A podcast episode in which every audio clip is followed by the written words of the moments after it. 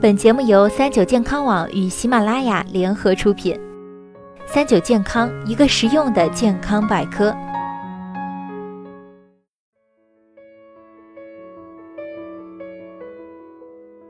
嗨，大家好，欢迎收听今天的健康养生小讲堂，我是主播探探。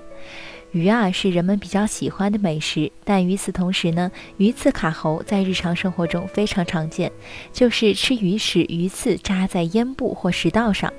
被鱼刺扎在咽喉处的患者会感到非常难受，正所谓如鲠在喉，就是这个意思。鱼刺最容易扎到的部位是双侧扁桃体窝、舌根部以及下咽部。在被鱼刺卡在咽部时，患者会感到局部刺痛或有明显的异物感。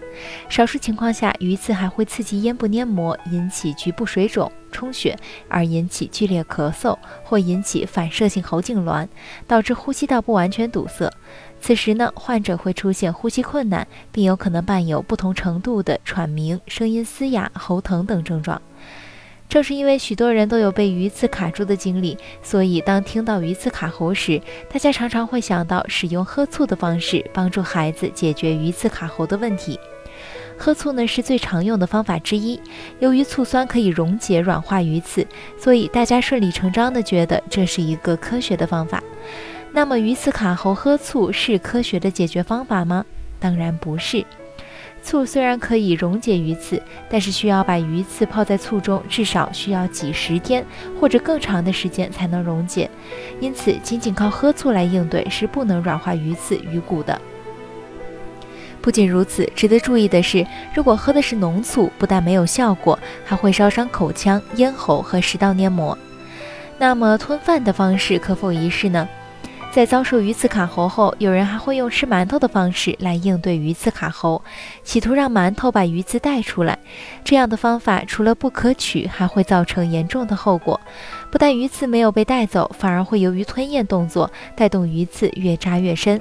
尤其是遇到较大的鱼刺，这么做还有可能伤及大血管，因为食道的后方就是胸主动脉，鱼刺一旦伤及该动脉，患者就有可能有生命危险。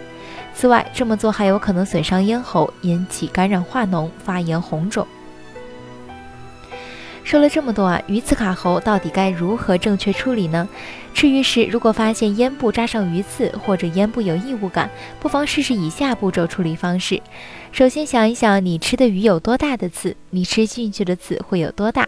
其次，让别人用手电筒照着看，看看鱼刺扎在哪里。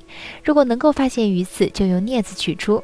接着，如果是看不见的小刺，一般不用管它，可保持平静的状态。下次吃饭时，最好吃一些半流食，一般三天左右即可拔出。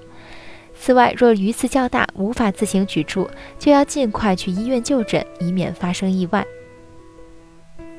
最后再次提醒：虽然少年儿童鱼刺卡喉后，鱼刺不会再往深处走，因为孩子的扁桃体还没有萎缩，比较大，一般先卡在扁桃体上。